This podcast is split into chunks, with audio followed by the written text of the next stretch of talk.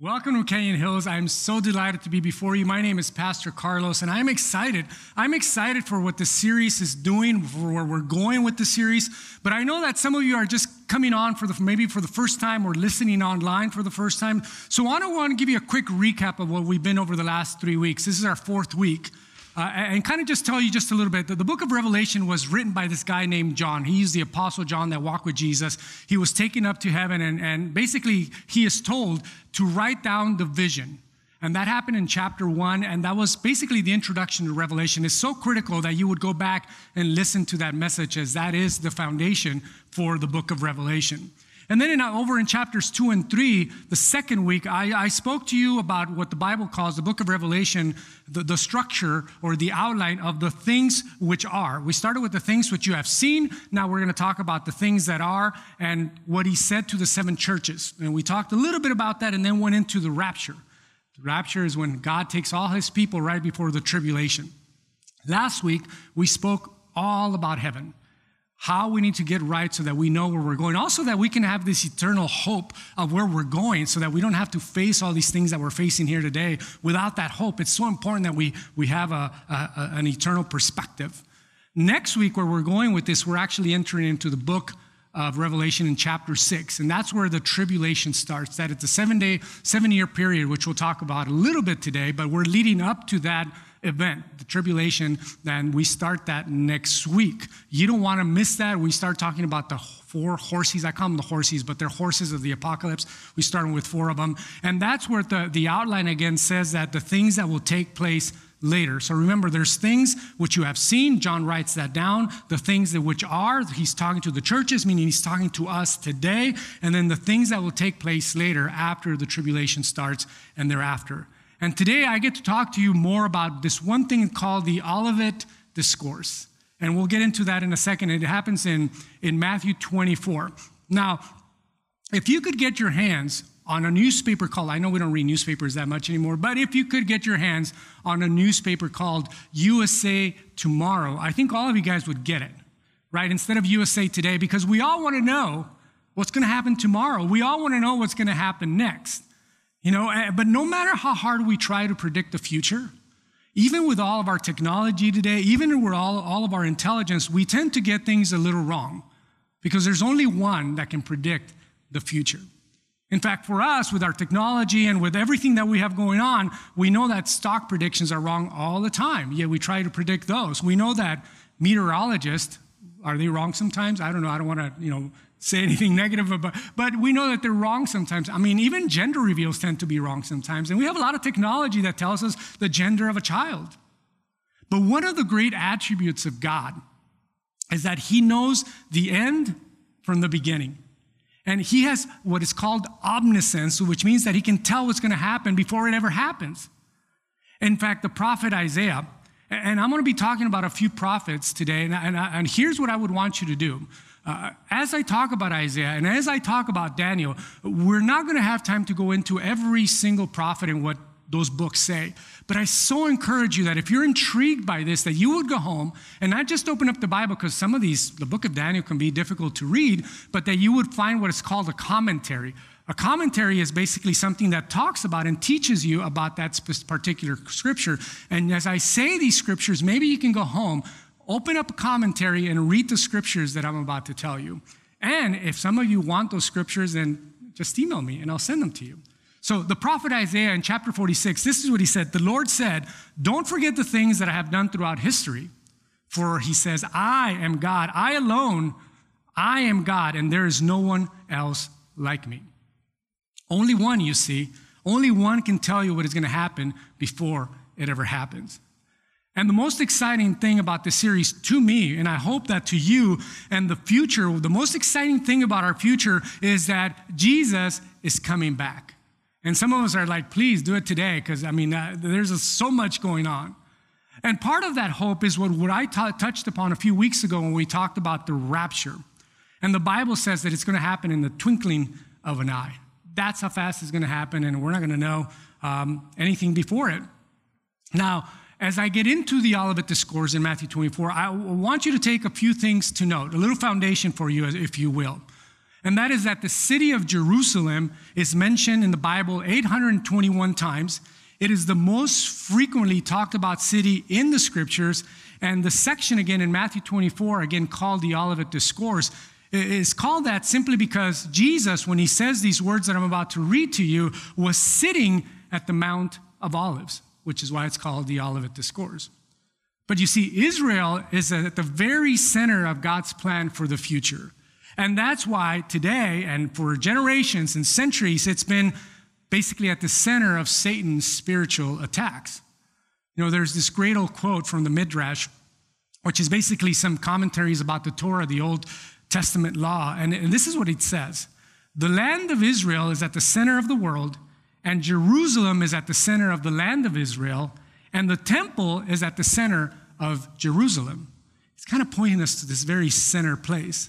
All of that to say that the temple and the Temple Mount is at the very epicenter of God's plan for the future. In fact, Jerusalem is the geographic center of the Bible, I mean, basically of the earth biblically. So when you look at a map, you see that Jerusalem is right at the center. And, when, and in fact, when I went to school and when you went to school, what was at the center of your map? The United States. I grew up thinking that the US was right at the center of the world, but not from God's perspective. And Ezekiel chapter 5, another one of those prophets, tells us that this is Jerusalem, which I have set in the center of the nations with countries all around her. When you look at the map, you notice that Jerusalem is on a land bridge that connects Asia, Africa, and Europe. And when you read the Bible, when north in the Bible always is north of Jerusalem, south in the Bible is always south of Jerusalem, and, and west and east are always taking their reference point from the city of Jerusalem. So, Jerusalem, I think I proved my point, right? Jerusalem is the geographic center of the earth, biblically, which is why it is very important to understand that as we read these scriptures moving forward. And as we prepared to enter into this part of Revelation, we studied in the book of Revelation again that the, the church age, the things that are, must end, must pass away before the things that will take place later, which means the rapture has to happen before the tribulation. And again, we'll start talking about that next week. But according to Daniel chapter 9, again, this is one of those guys that you can go and just read chapter 9 and do a commentary. We have one more notion to explore today and that this one holds a lot of interest for all Christians today. And the, that is a question that centers around the timing of the end. And according to Daniel 9, Jesus' second coming will be seven years after the signing of a covenant. Daniel tells us that this covenant will be signed between a certain world leader and Israel's leaders to permit Israel to have a temple. And if you study that a little further, you're noticing that those things are happening as we speak. And that covenant kicks up, kicks off the start of a tribulation. Daniel's final seven year period out of what is called the 77s in the book of Daniel. Again, so very interesting stuff to study. So I encourage you to find that commentary. So that's when it kicks off, the, the final seven of the 77s. And we know, because we found this out the second week, that the church must be removed prior to this time but the timing of that removal, the timing of that rapture for us, is basically a complete mystery. Not even the Son himself, the Bible says, knows the day or the hour of his coming for the church. Only the Father knows that, Jesus said. But despite the fact that the church's removal date is unknown, we do know, because of what we studied, that it's closely tied to the start of tribulation. We don't know if it's going to be the rapture and tribulation the next day. We don't know how that happens, but we know that they're closely tied. One has to happen before the other. Because according to the outline that we've been going through in Revelation, the end of the church age takes place and it takes us into the things that will happen later. And if, those, and if there's our signs that the end of the age is upon us, so if you think about it, it would also be an alert to the church that our removal, meaning the rapture, is approaching as well. So you see, there are signs. And as it turns out, the Bible does tell us that there are signs that we should look for that indicate the end of the age. And let me tell you, this is very timely. So here we go. All that to get into Matthew 24. Open up your Bibles, open up your maps, follow along. You, you definitely want to read with me as I go along because we're going to stay in Matthew 24. towards the end. And in Matthew 24, verse 1, again called the Olivet Discourse, this is what it says Jesus left the temple and was walking away when his disciples came up to him to call his attention to these buildings. Key. He says, Do you see all of these things? He asked. Truly, I tell you, not one stone here will be left on another. Everyone will be thrown down. As Jesus was sitting on the Mount of Olives, the disciples came to him privately. Tell us, they said, when will this happen? They wanted to know what we wanted to know, right? And what will be the signs of your coming and the end of the age? Now, this is what is happening at this moment. This scene occurs two days before Jesus' trial and ultimate death.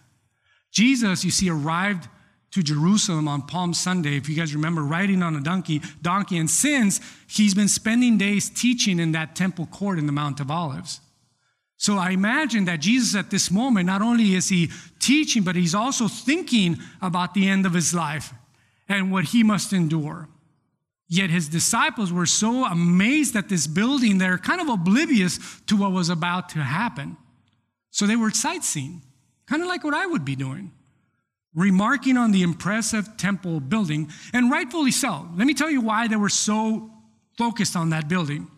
Because that was Herod's temple. And it's, it is and was and has been one of the most impressive construction projects ever undertaken in all of history. The massive foundation of stones were so large that even archaeologists today who have found them have trouble conceiving how they were constructed and moved so precisely.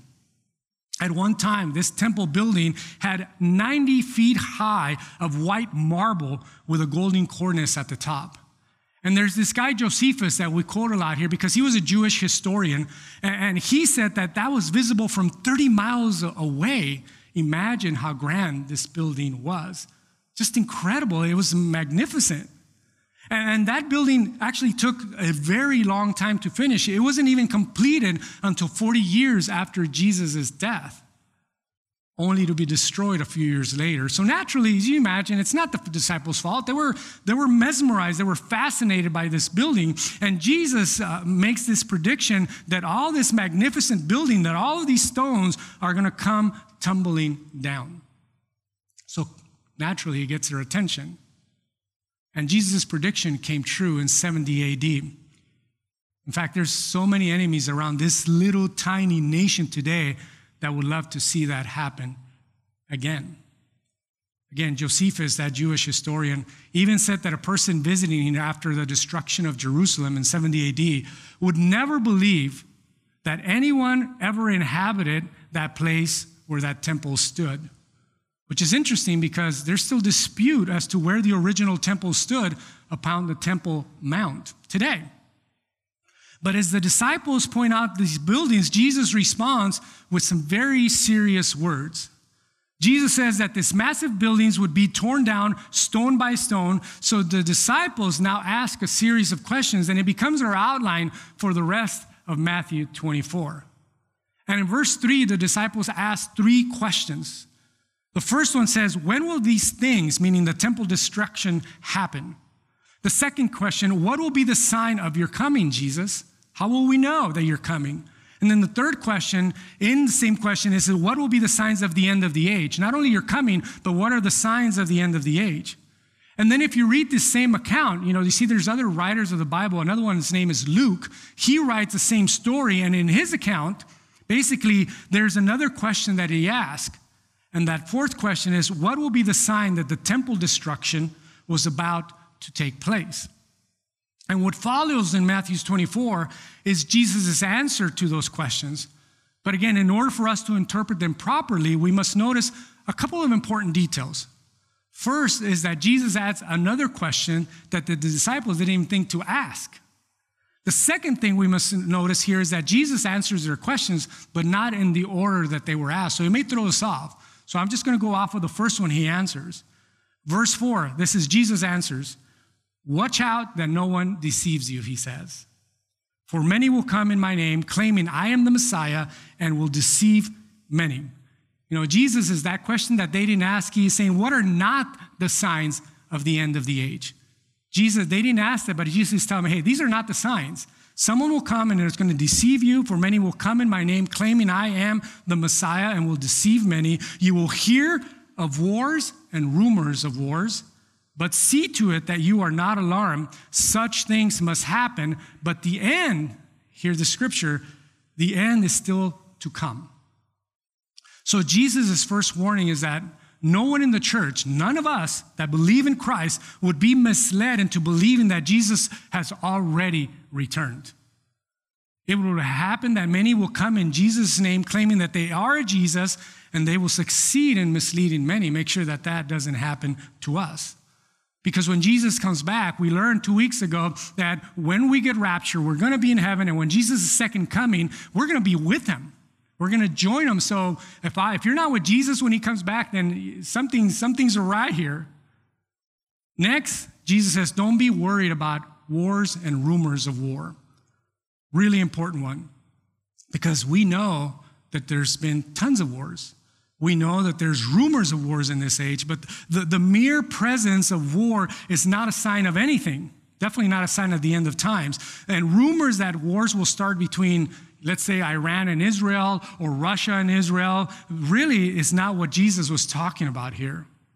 So then Jesus begins to answer their questions. And the first one he answers is What are the signs of the end of the age? Jesus begins to tell us that the signs will announce that this current age is going to come to an end. And in verse 7, this is what he says Nation will rise against nation and kingdom against kingdom. There will be famines and earthquakes in various places. All of these, and this is so key for us today, all of these are the beginning of birth pains. First, I think it's so important for us to spend some time understanding birth pains since it will help us to recognize these signs and to put things into perspective.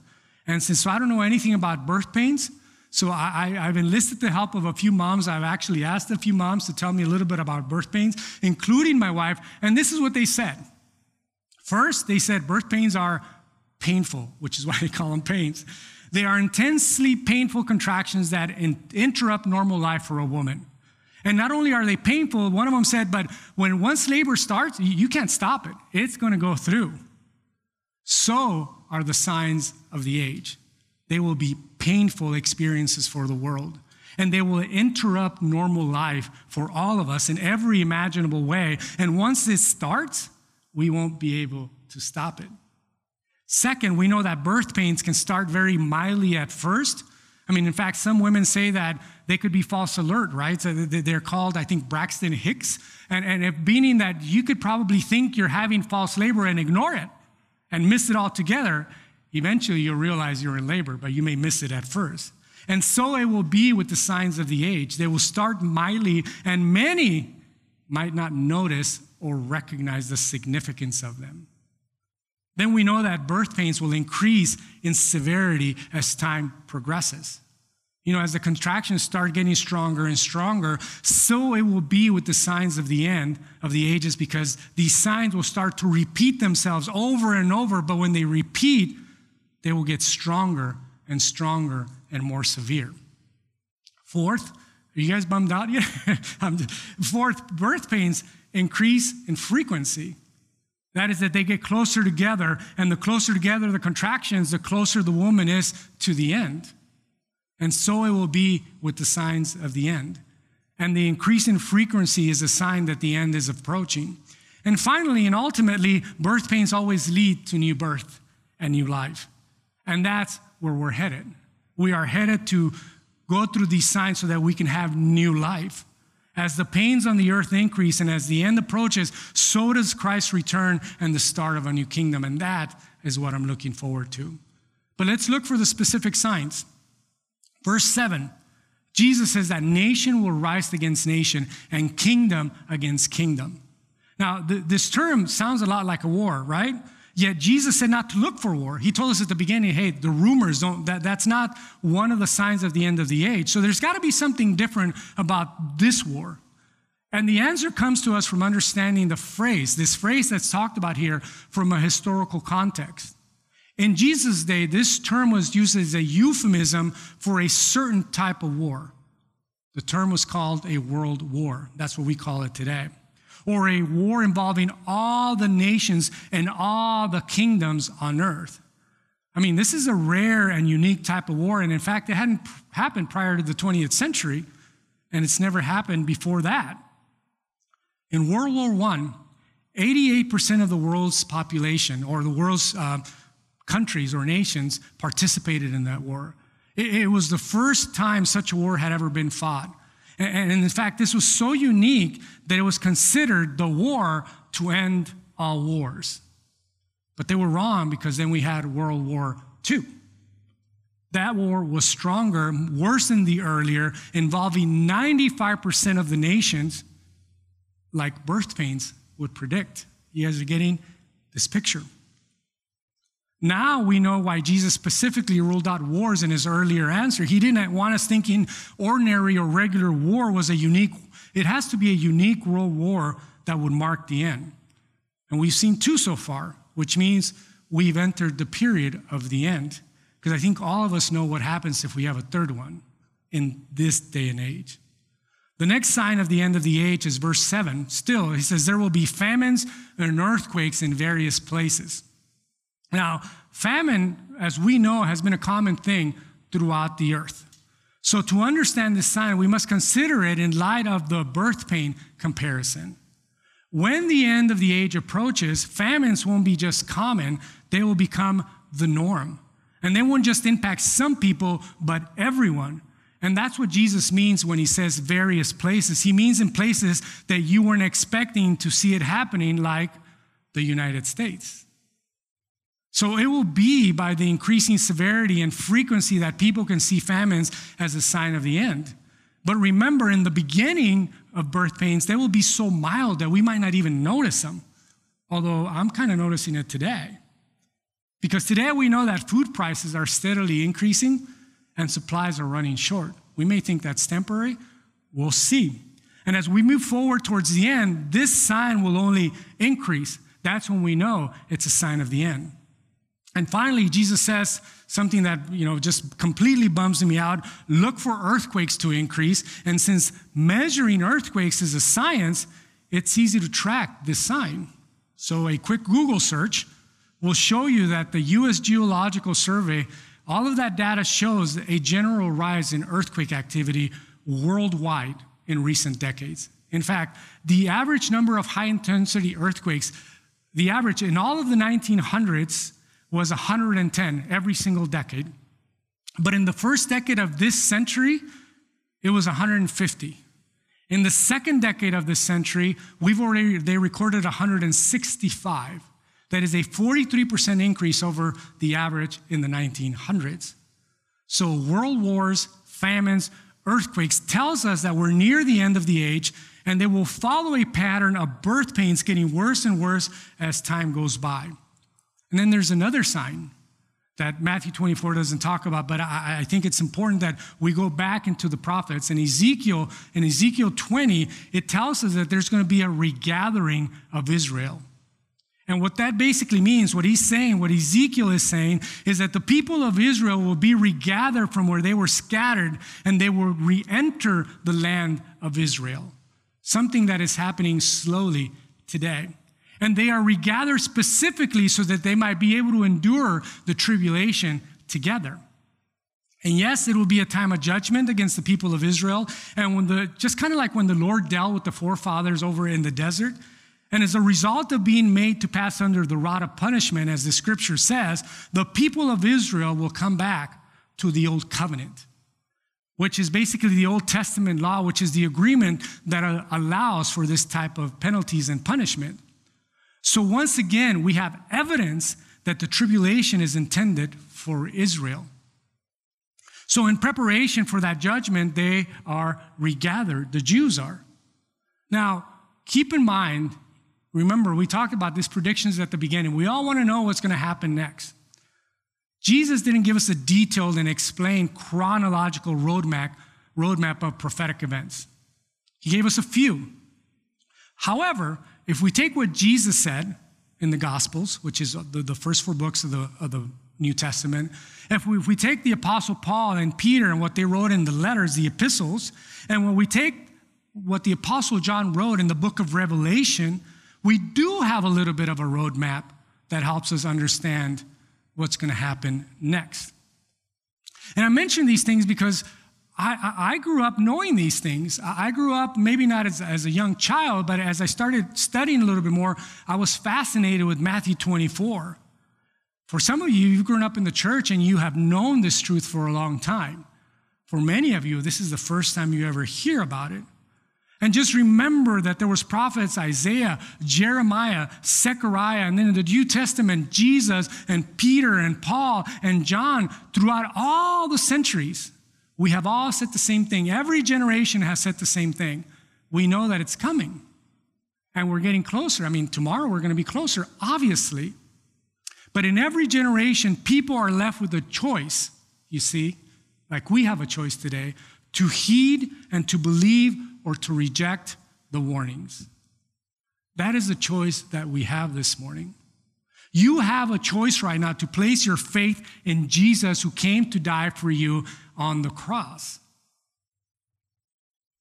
Will you be ready for him? That is the question that we're going to be asking throughout this whole series. Because in light of this, this is what I encourage you to do, because these messages are not intended to scare you. These messages are intended for us, for me, for starting with me, for me to contemplate my relationship with God and to ask the question, Am I ready? This is what I encourage you to do to think about, to contemplate, to meditate on as you read these scriptures. That first, that you would hear them and that you remember them well in such a way that you plant them in your heart that it would make a difference as you walk out of these doors. And understand that all of these portions are scripture like this, they, they ought to be approached with humility, with understanding that it's not about us. And in light of that, that we would pray. That's why we sang all these songs about the Holy Spirit, because we need the Holy Spirit to guide us in understanding what He would have us do. We understand that there's going to be heresies and persecutions that are going to soon weaken and distract the churches even more. There's going to be, a, there already is a fierce war of principles, and it's going to not just jolt us, but the entire, all the nations, and the doors to do good are going to start closing. Again, it's not a, a fear tactic, it is a fact as we understand the scripture. So, what is our plain duty here? What should we do in light of this besides taking these, hear them, taking them seriously, and heed the warnings? Well, I think our plain duty is to always be prepared for his return. And in doing so, that we would let us walk by faith and not by sight, and to believe in Christ, not only believe in Christ, but to serve Christ wholeheartedly with all of our being in such a way that that becomes the main thing, the only thing, our priority, and everything else is second. That we would love Christ living in such a way that whenever Christ returns, we're going to be ready to meet him. It takes the fear away of what's going to happen tomorrow. And that we would long. There's a scripture in Revelation 22, which we'll get into, but I'm giving you a preview. 22, it says, Lord, come, Jesus, come. That we would long to see his return in our hearts, that we would pray for that. But there's help for us here. In fact, in Hebrews, chapter 4, verse 16 is one of my favorite verses. It says, Let us then approach God's throne of grace with confidence. In light of what we're hearing this morning, we should have this confidence of where we're going. And because of that, we can approach his throne. The throne is the cross where Jesus died for your sins, that we would approach that throne with confidence so, it says, we may receive mercy and help in our time of need. And all of us need that mercy, and all of us need that help as we walk out of these doors. Amen? You see, there's a lot of fear out there. We've been talking about fear. There is so much fear over everything. It's quite amazing. Fear that we're going to lose our battle of principles, fear that we're going to lose our health, fear that we're going to lose our freedom, fear that we're going to lose our children. Yet let me tell you what Jesus reminds us of in Matthew 10 28. He says, Don't be afraid of those who kill the body but cannot kill the soul. Rather, he says, be afraid of the one who can destroy both soul and body in hell. That to me is just, Father, I'm sorry. It, it creates this reverence for God that I can't do anything else but think of that as I think of Revelation and the fear that we may feel out in the world. We shouldn't fear the world and their tactics and everything else. We should fear the one that is trying to get our attention so that we can respond to him and save others with the gospel of Christ. We should turn our hearts to God and God alone. Folks, we are not slaves to fear. We are children. We are sons and daughters of the Most High God. We should let our fears be drowned in His perfect love. Will you bow in prayer with me this morning? Every eye closed, every head bowed. I want you to contemplate exactly what the scripture is bringing to your heart this moment. What is resonating with you?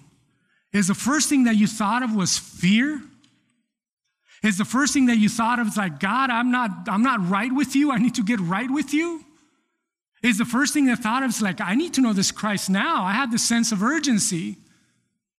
And if that's you, if you have that sense of urgency and you've never accepted Christ into your life, I want you to just repeat. By the way, I, we never embarrass anyone. We're never going to ask you to do anything weird. When I say you just repeat this in your heart, that's all we're going to ask you to do. And then I'm going to ask you to raise your hand with every eye closed and every head bowed so that I can see you and pray for you. No other reason. If that's you, if you've never accepted Jesus into your heart, will you just repeat this prayer in your heart silently after me and say, Heavenly Father, I recognize that I have sinned. I recognize and understand that you've died for me and rose again to pay for my penalties of sin. I ask that you would come into my heart to be my Lord and personal Savior. And as best as I know how, I will follow you all the days of my life. If you repeated that prayer in your heart with me, will you just boldly just raise your hand? No one's watching except for me. Every eye is closed, every head is bowed. If you repeated that prayer in your heart, will you raise your hand? I see your hand. Lord bless you. You can put it down. Praise Jesus. Now, for those of you that might be gripped by fear because of all the nonsense that we keep seeing, I want you to be, come before that throne of grace symbolically and just picture yourself just symbolically putting everything at the throne of grace. Let's call that throne of grace the cross.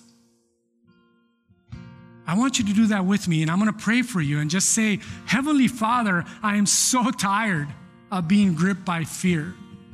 I boldly come before your throne, Father, and I lay everything at your feet. And then I want you to tell them right now what those things are in your heart, in your mind, just say, Jesus, these are the things that I want to lay at your feet. I am afraid of what's happening with our government. I am afraid of getting lost in all of our freedoms. I am afraid of what's going to happen to my children. Just let them know what those fears are and come and lay it at his feet.